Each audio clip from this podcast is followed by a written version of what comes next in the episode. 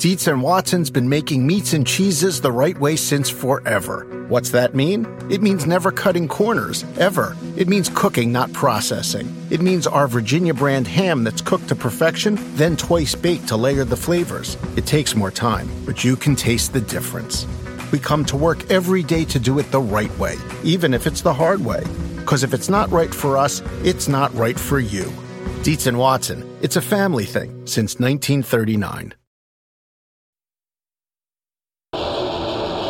It's overtime. Look at the big push by the 42. Larson went up and hit the 12 car. Moved in front of the 4. Advantage Blaney. Here comes Harvick, and he clears him easily. Wow, that's huge. That wasn't even close. White flag in the air one more time around in Texas. Kevin Harvick putting together one of the greatest seasons of his life. A secured spot in the championship board for another chance at a championship. Harvick wins in Texas.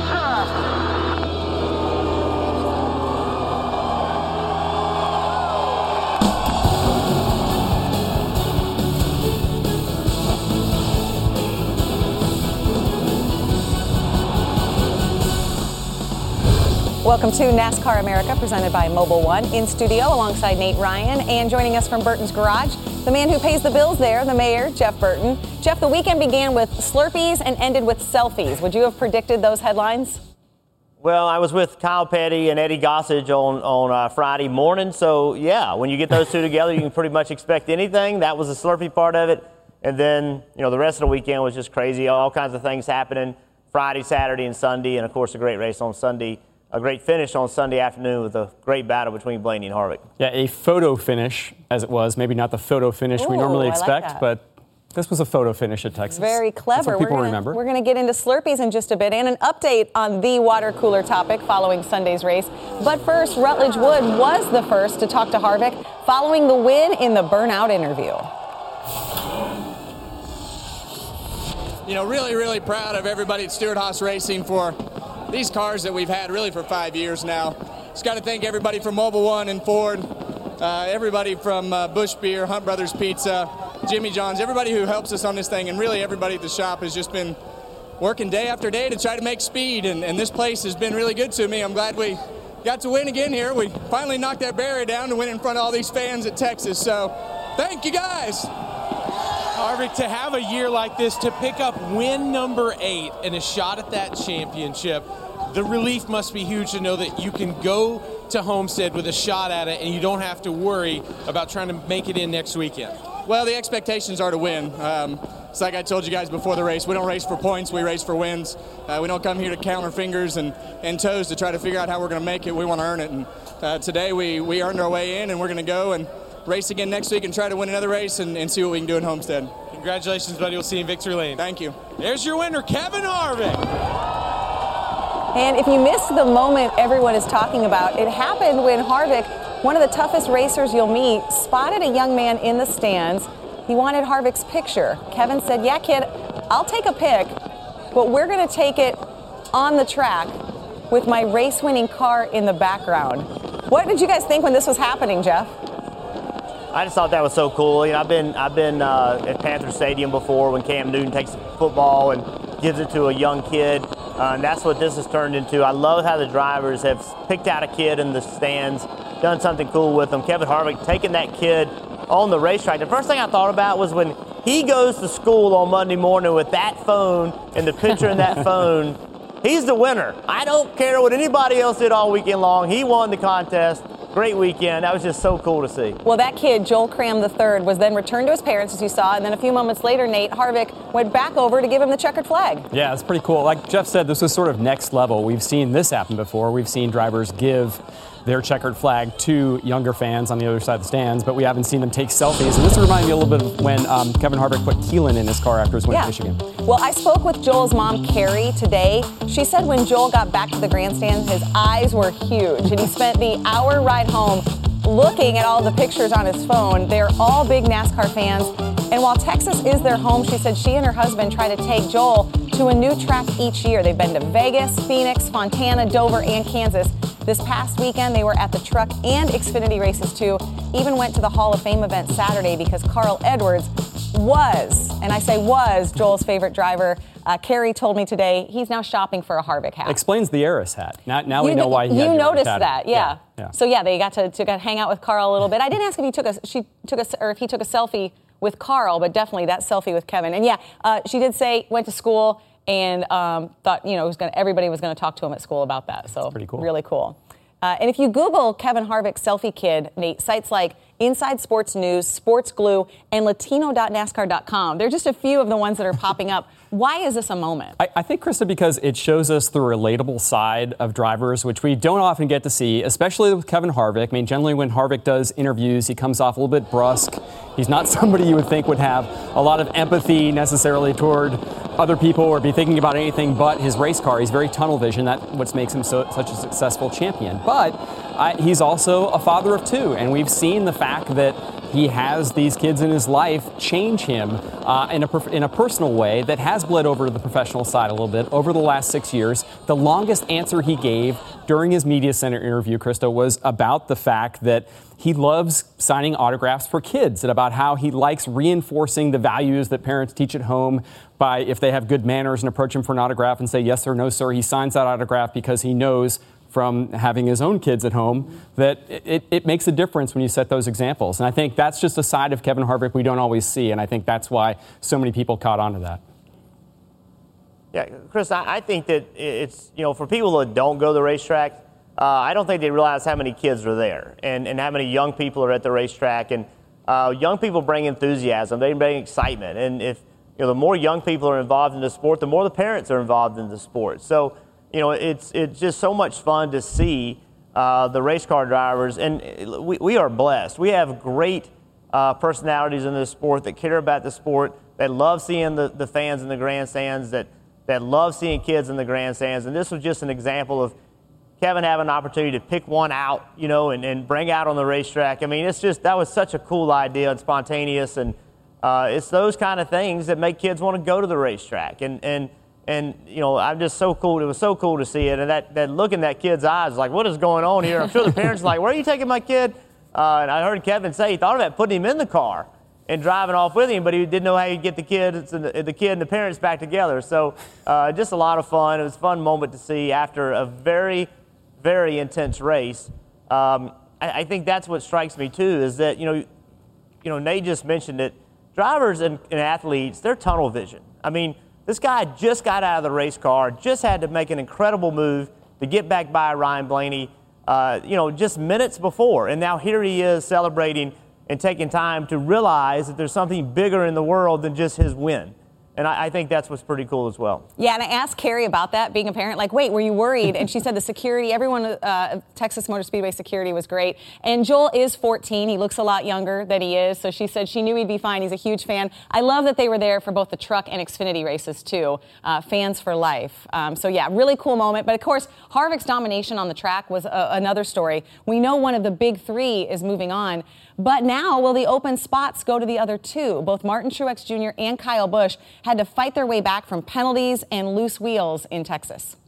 Yeah, I'm just glad I don't have a points as they run monitor in the car, because it would just drive you absolutely bonkers. So, yeah, overall, I guess it was a decent day. We had a lot to battle through, obviously starting in the back and overcoming that, and then, the loose wheel, and then my stupid mistake, which I've never done since they brought that rule in. It's just one of them things. So driving through too many boxes. Yeah, just a few feet of that one. And I knew when I turned in it didn't feel right. And it's just there was all those shadows with the sunset going down and everything. And I just messed up.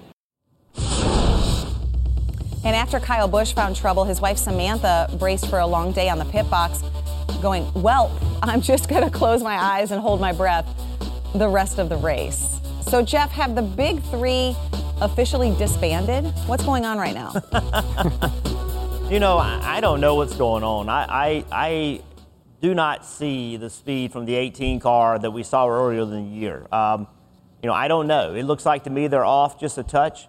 I'm not sitting there saying they can't win the championship. I'm not saying that, but I just feel like the 18's a little bit off.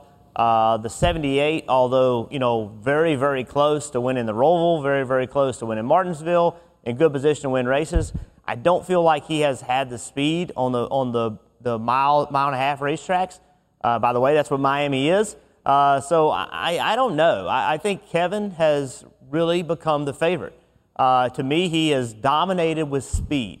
I'm not saying he's dominated races, but some of those things have been their fault on top of that. But I just think when I look at it, I just don't know how they're going to slow Kevin Harvick and his team down. I just think they're the fastest. I think that right now, and I don't think much will change for me to change my opinion going into Miami. I think Kevin Harvick is now the favorite. I think he's the clear-cut favorite. And I would even go so far to say that maybe Joey Logano is second, ahead of Truex and ahead of Kyle Busch because of how well they ran this weekend and that pit crew that Joey Logano has. So I don't know. I'm not counting them out, but I just think that Kevin Harvick is now the heads-on favorite. Yeah, I agree with you, Jeff. I think he absolutely is the favorite based off just the fact that, like you said, Texas mile and a half, Homestead Miami Speedway mile and a half, and when you look at the rest of the big three, Truex and Kyle Busch weren't very good Sunday for much of the race. And I mean, Jeff's right. We go back to the interview that we did with Adam Stevens, Kyle Busch's crew chief, last week. He said there was a lot of anticipation about Texas to see where they were going to stack up. And I think now we know, and it's not very good. I mean, and that coupled with the fact that Busch and Truex haven't locked in to the championship round, that's going to delay them from being able to fully put their emphasis on Miami for at least another week. I thought Truex said some very interesting things in his post-race interview with us about how, he's wondering if he should pull a Brad Keselowski, making reference to the fact that at this time last year, it was the Fords, the shoe was on the other foot, and Brad Keselowski was saying, we can't race with the Toyotas. Well, the narrative seems to completely flipped in 2018, where you have the two Ford drivers, Joey Logano and Kevin Harvick, going into Miami, I think, as 1 and 2. Kyle Busch and Martin Truex Jr.'s last year's 1-2 finishers in the championship race, probably maybe going to get to Miami as 3-4, but the Toyotas clearly right now are at a disadvantage to the Fords. So no question. I mean, we only have one more week to talk about it. I mean, after Phoenix, we're going to know exactly kind of who's going into that championship for. Before we move on, I do want to point out that there is a new tradition. You get the 10-gallon hat, the Charlie One-Horse hat, you get the 6-shooters. Jeff, you get a Slurpee now when you win. There was a tweet that Kevin Harvick and the track, Eddie Gossage, put out. That's a new tradition. You didn't have that back in 1997. Well, I had the guns and the big hat, so I wonder if you get the guns, the big hat, and a Slurpee. Yes. I wonder if they just keep adding to Victory Lane. That's a possibility. Yeah. Bear Claw, right? I think Bear Claw is next on the list. Lottery tickets and a Bear Claw. That's a great Sunday morning purchase at that Speedway 7-Eleven. Just saying. Yeah, really cool. They added that for the campers and everybody who's there at Texas Motor Speedway, so it was a big hit this weekend. All right, coming up, Joey Logano does not seem to be making friends on his way to Miami. We'll see what happened between Joey and Eric Almirola. And was this just the case of hard racing? We will discuss. Jimmie Johnson was involved in one of Sunday's more bizarre storylines. How did it go down? And what is NASCAR doing to make sure it doesn't happen again? Chase Elliott remains below the cut line. He's not thrilled about the repave at Texas. We'll hear from him and his crew chief, Alan Gustafson. Cole Custer secured a spot in the Xfinity Series championship race with his win at Texas. How much credit is he giving Kevin Harvick for that? NASCAR America is brought to you by Mobil 1 Annual Protection. Proven protection for 20,000 miles.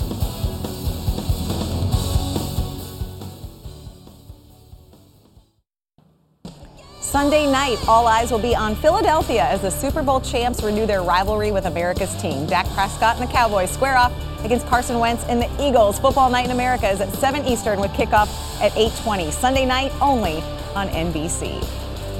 Kyle Busch and Martin Truex Jr. hold the two remaining spots in the championship four, but they are separated by just 3 points. That means the two champions could be racing each other next weekend for the last spot at Miami if any of the bottom four drivers wins. Well, one of the guys trying to do just that is Eric Almirola. He had a good finish Sunday, 8th, but feels like it could have been better and would have been if Joey Logano wasn't racing him so hard. Yeah, he's already won a damn race. Dumb. He's an idiot. He's already going to Homestead, and he wants to race me like that. That son won't get a break at all from me when we get to Homestead, I guarantee you that. I don't care if we're racing for a championship or not. We worked diligently all day to get up to the front and finally got ourselves in position to at least have a shot and race, with those guys. And the 22 just went down in turn 3 and put it right on my door and about wrecked us both, so... I'm not sure. I'll have to talk to him, but he just continues to make things harder on himself. If that's the way he wants to race me when he's already locked into Homestead and we're out here fighting for our lives, that's fine. When Homestead comes around, if I'm not in, he'll know it. He will, yeah. We heard how upset you were with him, Eric. When you say he'll know it, I mean, how far would you take it? Just make it really difficult on him. He made it obviously really difficult on me today, which was really unnecessary. He could have run 4th, 5th, 11th. It wouldn't have mattered. He's still going to go to Homestead and race for a championship. It's just not smart. Well, how motivated are you now for next week's race at Phoenix? I'm fired up. Let's go. Okay, Jeff, you called the race. From your vantage point, I mean, did that incident show up on your radar while calling the race? What was your take? Well, Eric made those comments that he made, and we heard him, we heard his in-car radio. Listen, I'm going to say this to the fans. A lot of people got on Eric Almirola. You're supposed to be racing. I get it. But, when you're in that seat and you're trying to get to Miami to win a championship, something you dreamed about your whole life, and you feel like somebody could have cut you some slack, it makes you mad, right? You say things you don't necessarily mean. The problem that Joey Logano had right here is I don't think he really had a whole lot of options. Like, yes, he could have lifted early and let the 10-car go. That would have been an option. And at Eric's point, I talked to Eric today a little bit about it, was that, he feels like the Fords have done a really good job of working together. There's a lot of, effort to try to work together as Fords, and he feels like Joey could have done a little bit better job in that situation. And so he was a little perturbed about that. But at the same time, he, after some of the emotion went out of it, I don't think he was quite as upset today as he was yesterday. Eric isn't expecting someone not to race him, and Eric's not expecting, to have somebody just give him a chance to go to Miami with a chance to win a championship. He just was thinking that with the Ford relationship, maybe cut him a little slack. In Joey's defense, if just for 1 minute, if he slows down, right, and lets the 10 go, now he's on the door of another Ford, which is Kyle Busch. How do you win? There's times you can't win, and I also feel like for some reason, there's been a piling on with Joey Logano. Joey is this, Joey's that. I watch Joey race. I don't have any issues at all with the way Joey races. I think he's a clean racer. He's a hard racer, but I don't really have any problems with him. We can debate Martinsville, till, for a year if we wanted to, Nate. But, at the end of the day, Joey is going to race hard. He's going to give 100%, and I don't think you can blame him for that. And also, Eric's perspective is different than Joey's. So two different points of views. But Eric's not the kind of guy that's expecting people just to move over and let him go. He just thought in that situation with a relationship with Ford, a little bit of courtesy would have gone a long way.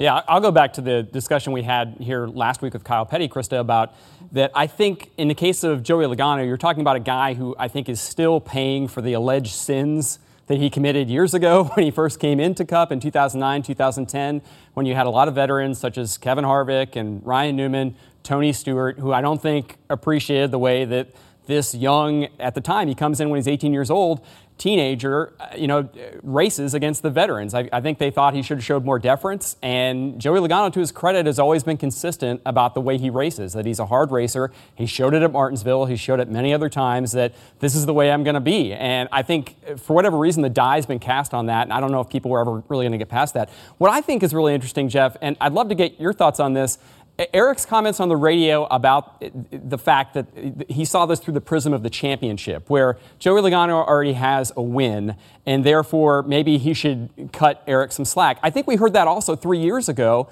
when Joey Logano spun Kenseth at Kansas Speedway, and a lot of people felt, well, he already had a win. Why is he racing him so hard?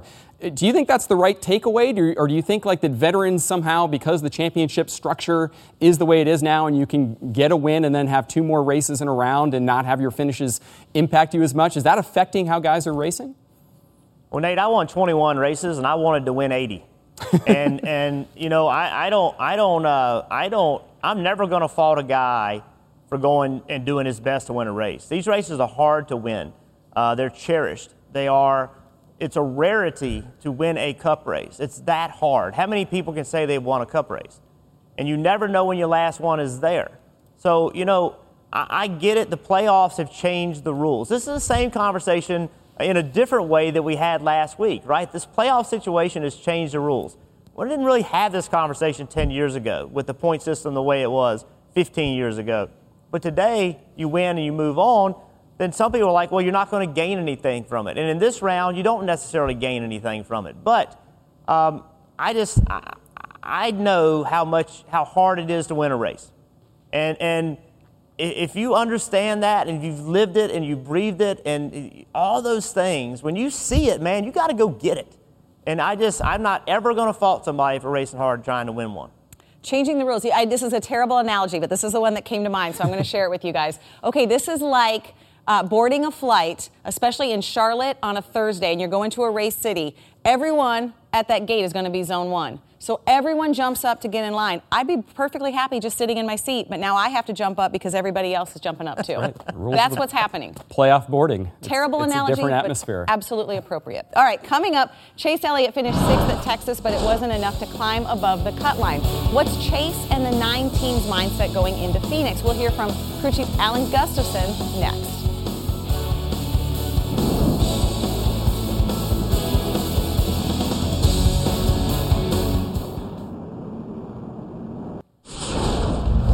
Welcome back. Chase Elliott has earned top 10 finishes in both races so far in the round of 8, but he's still lost a lot of ground when it comes to the magic transfer spot. He is now 39 points back and will likely have to win at Phoenix in order to make the championship 4. Dave Burns spent some time at Hendrick Motorsports today with crew chief Alan Gustafson. Well, Krista, when you think about Texas Motor Speedway, you know there's like original Texas Motor Speedway. Then there is old Texas Motor Speedway. Now there's the new. And I believe Chase's moniker was genius status for someone who repaved it and made it the new Texas Motor Speedway. It just doesn't seem like it's gone your way since they did that. Yeah, sure hasn't. So we haven't quite figured out the new Texas. So I guess we're going to another crack at it again next year, but didn't go as well as we wanted to. But certainly had a solid day. Car didn't have the speed we needed, but executed a pretty good race and got an okay result. But obviously, when you're trying to get to 4, 6 is probably not good enough. He seemed pretty circumspect about it. I mean, he kind of said, given the bad weekend you'd had, again, 6 wasn't that bad. Where was the speed mostly lost or the strategy or whatever on Sunday? I thought the strategy was pretty sound, and I thought the pit stop execution was pretty sound, and I thought, he executed a good race and just ultimately didn't have the pace in the car we needed to have. So I think we probably overachieved with the 6 for the speed we had. Unfortunately, we just never quite got it right. Now, some hard work this winter for next spring's race. Moving on to Phoenix, you put yourself in a kind of a must-win situation. Now, the good news is you try to win every weekend. So what's the outlook going to Phoenix? Trying to win. Yep. Nothing's changed there. So it's good. It's a great place. It's a place we've had some success at, and it's a fun place to race. So I think we'll I feel like we stack up a little better to the competition there than say, Texas. So excited about that and going to do everything we can. Can promise you that. To get it through. When we think of everything they've changed, I like to use the phrase newly imagined because they didn't repave it, except where they dug it up. They didn't reconfigure it. So what do the engineers do and the simulation guys and girls do when that happens? Because they move the start-finish line, so the acceleration points are going to be different. Restarts are so critical now in the series. What have they told you in terms of data that's coming your way so that you can sort of understand it even before you hit the track? Yeah, certainly we had to make some decisions on our gear ratios and where we want to start and in the restart zone and what all that looks like. So we've done some simulation on that and tried to understand it. And the pit road configuration's quite a bit different there in relationship to the track also. So we've got a vague understanding of what's going on, and I'm sure we'll do quite a bit of reconnaissance work when we get there to get more information so we can have the right picture for Sunday. When you think of racing that track, where has the 9 team stood in Chase in terms of adaptability to it, and how positive do you feel going into it? Good. We've run well there, and Chase is really good at the track, and it's a track that we've had a lot of success with and I look forward to continue it. So, had a strong run in the spring. Obviously, that doesn't mean anything going back, but, it certainly doesn't hurt. It's better than running 20th, so qualified third and ran third, and I thought we had a shot at it and just were too loose at the end of the race. So, unfortunately, the 4 and the 18 got past us, but hopefully we can correct that this time. Got to be up front, and, Krista, they certainly were there. And maybe now, after all the changes, Chase can assign genius status and really mean it after Sunday. Well, we always assign genius status to Dave. You heard Dave reference something Chase said following the Texas race, that genius status. Let's revisit what the driver said in the media center. Yeah, just Chase, it looked like it was really hard to pass out there in general for everybody. It wasn't as hard as it looked. Yeah. I mean, absolutely. I don't know what genius decided to pave this place or take the banking out on 1 and 2, but not a good move for the entertainment factor, in my opinion. All right, let's dive into this one. Jeff, you made the comment on the pre-race show yesterday that, in your opinion, Texas is the toughest 1.5-mile track on the schedule. Seems like Chase may feel that way, too. What are your thoughts? Well, Chase needs to back up just a minute and remember why they paved the racetrack. They didn't want to pave it. They had to pave it because when it would rain, so much water would come out from underneath it, you couldn't have an event. They had to cancel an event. We had practice canceled. We had qualifying canceled. The track had to be repaired. Now, the part about making it out of 1 and 2, I get it. That is a debatable issue. But making the racetrack more difficult to drive, I hear a lot of drivers say the more difficult it is, the more opportunities to pass. The more difficult it is, they want it more difficult, because the more difficult it is, the better it is for them as a particular driver. So, I don't know. It's easy to be critical of the racetrack when you make a change like this. But, to me, Nate, it's a repave. And repaves historically do not do a good job of putting on good races. There was a major effort put in here and at Kentucky with the repave and how they paved it, the type of asphalt that they used, how the aggregate is in there. They changed the banking at Kentucky, one end of the racetrack versus the other, trying to do something to make it so it comes in quicker. So I don't blame the racetracks for trying to make the racetrack better. We'll have to see long term, after it gets worn out, after the pavement wears out, if it ultimately is better or not. But, repaves are just a huge challenge. Right, Jeff, and we've heard drivers complain a lot after repaves that, hey, they drive too fast. It's like a video game.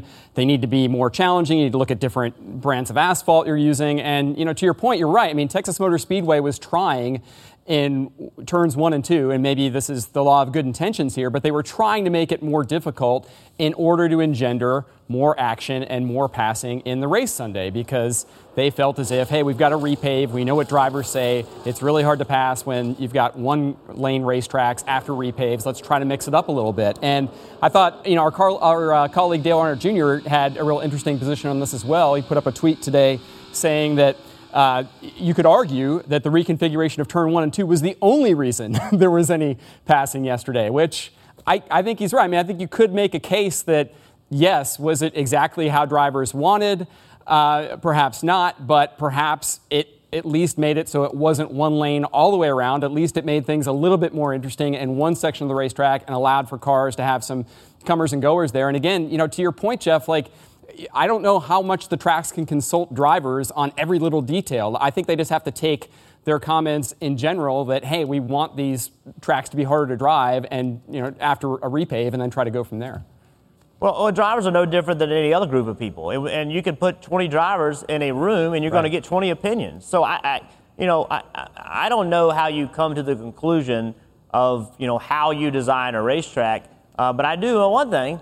Repaves and 1.5 miles have created the car we're going to see next year, right? I mean, that's really what we're talking about here. NASCAR has come out with a whole new car design for next year because of this conversation about what do you do with 1.5 miles and what do you do with repaves. So, again, I find it difficult for the tracks to take 1.5 miles and make it so everybody likes it, unless it's 30-year-old asphalt. I don't know how else they do it, so I am not going to get on Atlanta. I'm not going to get on Kentucky for trying to do something different to make the races better. What does engender? Is that the word? What does engender mean? Create more passing. Okay, every time. I feel like every time, Jeff, do you do this every time you're on a show with Nate? I didn't think that was hard a word. I know.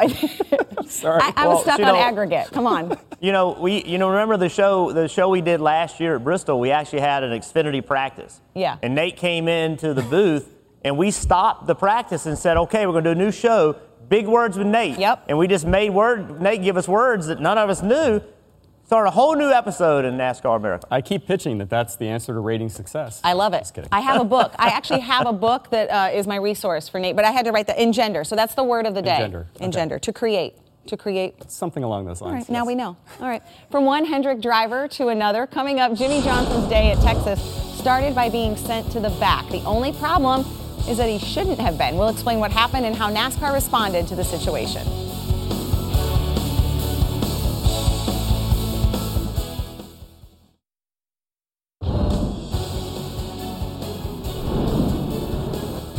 Welcome back. On Sunday, Jimmie Johnson finished 15th at Texas. His day, however, started out in bizarre fashion. After passing pre-race technical inspection on his third attempt, Johnson thought he was going to start the race where he qualified. That would be 23rd position. However, Johnson was sent to the back of the field by NASCAR. The only problem was that he shouldn't have been. Only drivers who fail tech at least 3 times go to the back. So this one gets interesting, and we're going to take a look at the timeline of Sunday's events. Kind of walk us through some of this, Nate. Yeah, so at 1:40 Eastern, Dustin Long, NBCSports.com, tweets that the 48 has passed inspection on its third attempt. So that would indicate after 2 failures, they've passed on the third attempt, and that should mean that they won't start the back. However, a little bit more than an hour later, NASCAR informed everybody over the team radio that the 48 would be going to the rear for its inspection failures. And the information we got was that it was because of failing twice. So something was amiss here. So this is interesting because, yeah, Dustin tweeted, and then an hour later, it would say, tweeted that Johnson would go to the back. But then Chad Kanow saying he didn't get the information until 90 minutes after pre-race tech. Right. After meeting with Knaus and members of Hendrick Motorsports, NASCAR Steve O'Donnell told the media that there was a communication breakdown between the inspection area and race control and that a mistake was made. That was something he also expressed on social media. And here we see Steve O'Donnell and Jimmie Johnson talking about that. Right. Jimmie Johnson tweeted about, hey, this was a tough day, and Steve O'Donnell tweeted back to him, and it wasn't acceptable the penalty that you got starting at the rear. He apologized in public, and Jimmie thanked him for his honesty and the apology. Yeah, appreciating that. But O'Donnell would then go on to offer further explanation today on Sirius XM NASCAR Radio. But first, Stewart Haas Racing co-owner Tony Stewart offered this take on the situation. I still don't understand why we have to worry about failing 3 times. It's like you bring your car, you roll it through tech, you either pass or you don't. I don't know why we screw around and jack around with 1, 2, 3 times, and it's ridiculous. We got to figure it out. It's got to make it simpler than this. It shouldn't be this difficult. So I half the time you don't even know what the penalty's supposed to be, and I'm a car owner and I don't know what the penalty's supposed to be. So as a fan, I don't know how the fans can keep up with it either. But it's, you know, the first, if you start rolling cars through 1 time and if they don't pass, they go to the back, I bet you there'd be a lot less cars fail tech the next week. We've said, you know, post-race, unacceptable what happened, human error, those things happen, we know, but those things, you know, can't happen when the stakes are that high. And so we've addressed that with the race team. And apologize. We could not go back and fix that mistake, and I think we'll certainly put procedures in place prior to Phoenix to ensure that just can't happen going forward. There was just a failure in communication across the board in the number of times, and then what was communicated to the race director prior to the race, and then once everybody realized the mistake that was made, the race had already started.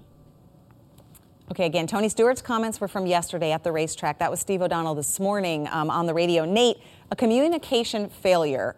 Can this be fixed and how? Yeah, I think it can be, Krista, because it wasn't quite a communications failure. I mean, NASCAR has been somewhat reluctant to provide full details on how the mistake occurred, but we do know that in the garage, it was known that Jimmie Johnson's car had passed on the third attempt, and that was never relayed to the tower that Jimmie Johnson hadn't passed on the third attempt. Somehow someone in the tower presumed or assumed that there was a third failure, and that's why the number 48 should start at the back. It didn't come from the garage. Everybody in the garage, and as you saw the Dustin Long tweet, everybody down there and in public knew that there shouldn't have been a penalty. So I think it's as simple as NASCAR putting procedures in place for Phoenix that we just heard Steve O'Donnell talking about, ensuring that the tower confirms the number of attempts that the car in question failed on, and if it's the third attempt, he goes back. But I think they just need to make sure that that's coming from the infield, because it didn't on Sunday, and that was the problem.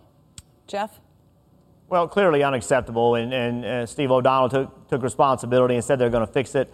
These are the kind of things that, you know, when they do happen, there's only one thing you can do, and that's cool. Make sure it doesn't happen again. And also it gives you a chance to review other things as well, not just this one incident, but I'm sure it'll open up an internal investigation of how to make sure that no other issues like this could pop up. But it is truly unacceptable. It should not happen. There should be checks and balances in place.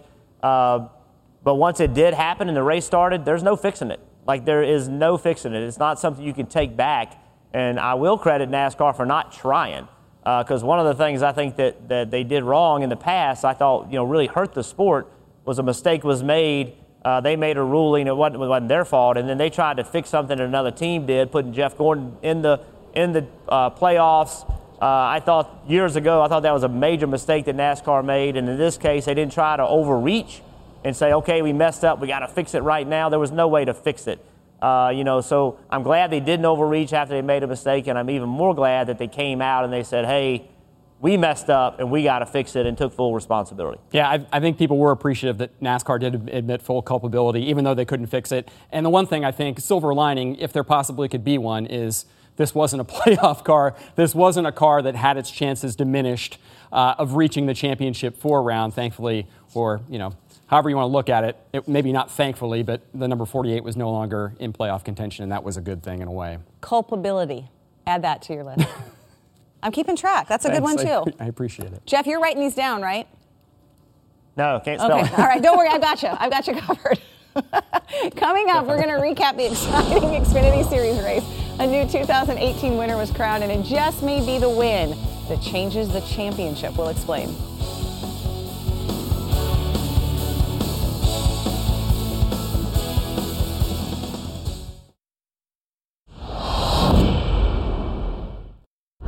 Kevin Harvick looking for his 8th win of 2018, and more importantly, a secured spot in the championship four for another chance at a championship. Harvick wins at Texas.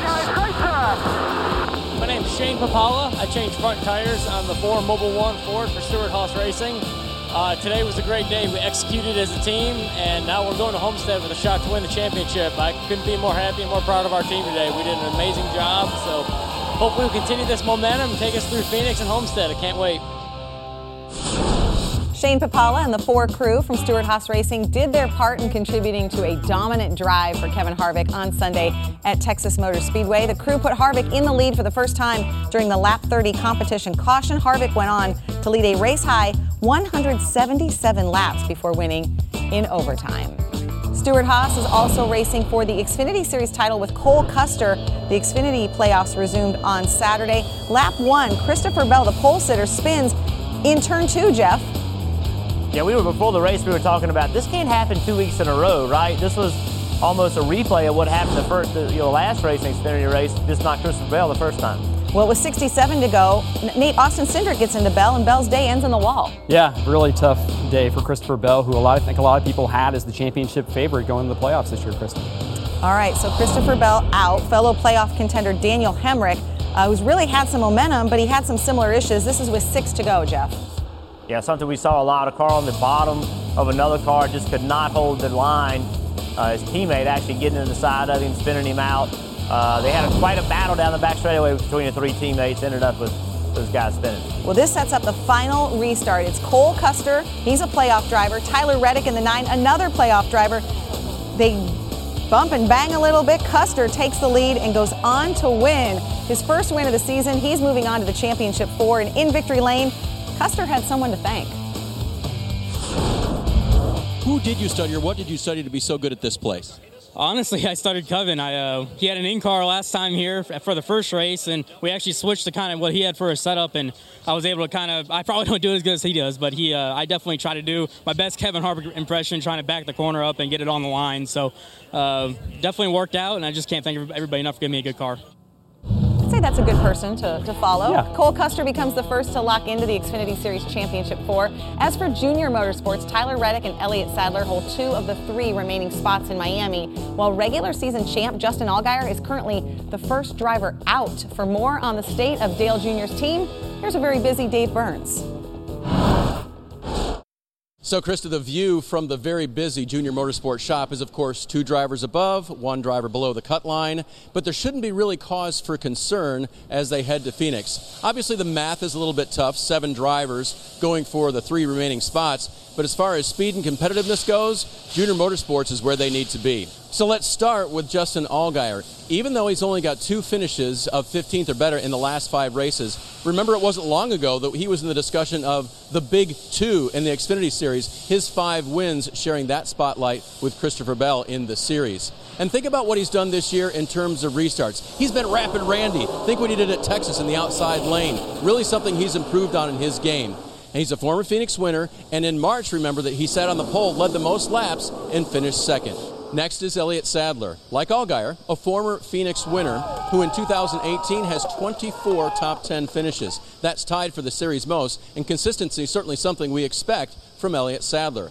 And a top 10 at Phoenix, well, that may be just enough to point his way to Miami. Think what he did in March. He started in the back of the field because of an engine change, and he drove to, yes, yet another top 10. And, of course, there's always the sentimental factor with Elliott. His final race in the Xfinity Series at Phoenix, he's hoping it'll be a good one. And finally, Tyler Reddick. He has the most points of the three and may be the most dangerous. Here's why. Remember, he's already announced his 2019 plans, and they don't include Junior Motorsports. That means there's only one more thing for him to do here. Go ahead and win the championship. In March at Phoenix, he started in a backup car and raced his way all the way into the top 10. Last week at Texas, he showed how hard he would race, even though he didn't win, to almost take a victory from Cole Custer on that last lap battle that reminded us of the 1979 Daytona 500. It did me anyway, Allison versus Yarbrough. I think Reddick is a strong contender for a win at Phoenix, and that will take him through to be in the championship four at Miami. Three more drivers are rising in Phoenix, Krista, and they could all come from this organization. Well said. I'm going to go off script here for a minute. Dave Burns rocking the vest. Rutledge was wearing the vest this weekend. Will we ever see Nate Ryan in the vest? I have a vest. You could do a vest? Just like Dave's, I think. Okay. Somewhere in my closet. See, sure. You just don't know, Jeff, where this show's going to go. I can just steer it anywhere. You never know. I know. Okay, let's get back to the racing. Nate, this championship picture in the Xfinity Series, the landscape has completely changed with this Cole Custer win. Yeah, 180 degrees. And I think Cole Custer now becomes the favorite to win this championship. And Tony Stewart, his co-car owner, said as much last night after Kevin Harvick's win. He mentioned that last year, and Cole Custer dominated the race at Homestead Miami Speedway, led the most laps, won the race, didn't win the championship because he had just missed advancing to the championship four by a few points. Now this year, Jeff, he's in, and as well as he ran at Homestead Miami Speedway last year and coming off the momentum of this victory, I think he's a serious title contender. Yeah, that race he won last year at Homestead, that was perhaps the most dominating race that I watched all year long. It was ridiculous how much faster he was. You know, one thing that I think's very unique about the Xfinity Series is I think because of, you know, you don't have as many really good cars in the Xfinity Series as you do in the Cup Series, it's harder to make up points. So when you go to Phoenix and you're 12, 14, 16 points behind, you got your work cut out for you. That's going to be really, really difficult to do. It is very close. It's going to be really fun to watch and see how aggressive people are going to be, but it's going to be hard to make up these points for these guys that are behind. So, Jeff, do you agree with Nate? Is Cole Custer, no matter who advances after Phoenix, is Cole Custer the favorite now for the championship? So I think he is. I think that, you know, because of his Homestead performance, but I'm going to tell you the car that consistently is showing speed right now is Daniel Hemric. And when you talk about Daniel Hemric, he's sitting there in fourth. Would you be surprised, Nate, if Christopher Bell went and won this weekend or Justin Allgaier went and won this weekend? It wouldn't surprise me one bit if Christopher Bell raced himself in and won that race to go to Miami. And if he does, now look at the point battle that you've got going on. So I don't think anybody can rest going into Phoenix. I don't think it's just not going to be that easy for anybody. Yeah, I think we all thought Christopher Bell and Justin Allgaier were going to battle this out at Homestead Miami Speedway. I think Jeff's right. We heard a confident Christopher Bell at Texas despite those crashes. I think he could win Phoenix, and if he gets through the Homestead Miami, then who knows? Plenty of reasons to watch this weekend, that's for sure. Coming up, we're going to look ahead to that Elimination Sunday and Saturday at Phoenix, where renovations and a new start-finish line location will be in the spotlight. Stay tuned.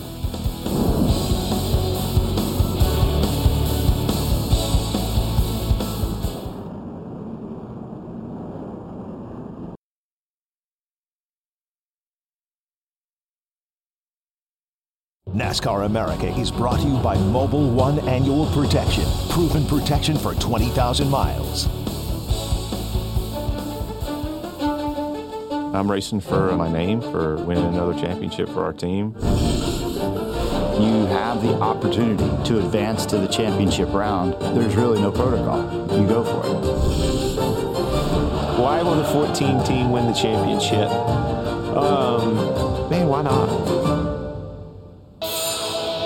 The race to Miami travels through the desert. It's the last chance to make the championship four. Coverage from Phoenix begins Friday on NBCSN, leading to two elimination races on NBC, the Xfinity Series on Saturday, and the Monster Energy Cup Series on Sunday. Jeff, all the rest of this week, we're going to be talking about the changes made to that track. As a driver, what would concern you most about the new look Phoenix? Yeah, I think Alan Gustafson, he was talking about it, you know, the restarts. Where you are when you're approaching the restart zone is in a very unique situation. Some of the teams are going to be in the corner. So how can you see the guys in front of you where the restart zone is? How can you accelerate when you're in the corner versus being on a straightaway? And then what happens after you pass the start-finish line? We know that dogleg on the back straightaway, you can cut that short. So once you get past the start-finish line, you can go wherever you want to go. So all those things, restart-specific. The racetrack itself hasn't changed. The start-finish line has changed. The other thing, when they changed Darlington, and by the way, I still do this now, Nate. I hate to admit it. I still today call what is now turn one, turn three, because they flopped the racetrack. And there's times on the broadcast, oh, turn three. Oh, I'm sorry, turn one. And they did that years ago. So we're going to have a money jar this week. Uh-oh. And every time somebody calls a corner wrong, we're going to have to put $1 in it, Krista. And that dollar will go to some form of charity. Okay, you can pick it. I'm in. I like that. Yeah, charity's going to do really well this weekend. I like that. That's a great idea. I think you could also have the dollar jar for the number of times that guys below the cut line get asked, would you cut the dog leg if you're running second and within range of the leader on the last lap? Because I think that's going to be a big topic of discussion. Well, and it's going to be a topic of discussion all week as we get ready for Phoenix. But no question, I love your idea, money jar. We're going to engender it. Is that even close to right? Not even close. Not even close. For charity, it's a great idea. You just can't lose on that. So that's it for NASCAR America. For all of your NASCAR news, log on to NBCSports.com/NASCAR. We're going to be back Tuesday, back at 5 p.m. Eastern. We'll have Scan All Texas, and we'll get you ready for Phoenix. Thanks for watching. Have a great night.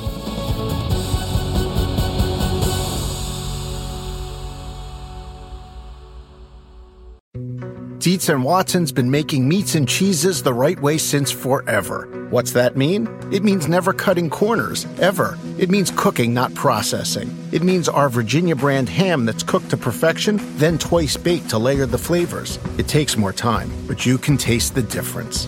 We come to work every day to do it the right way, even if it's the hard way. Because if it's not right for us, it's not right for you. Dietz and Watson, it's a family thing since 1939.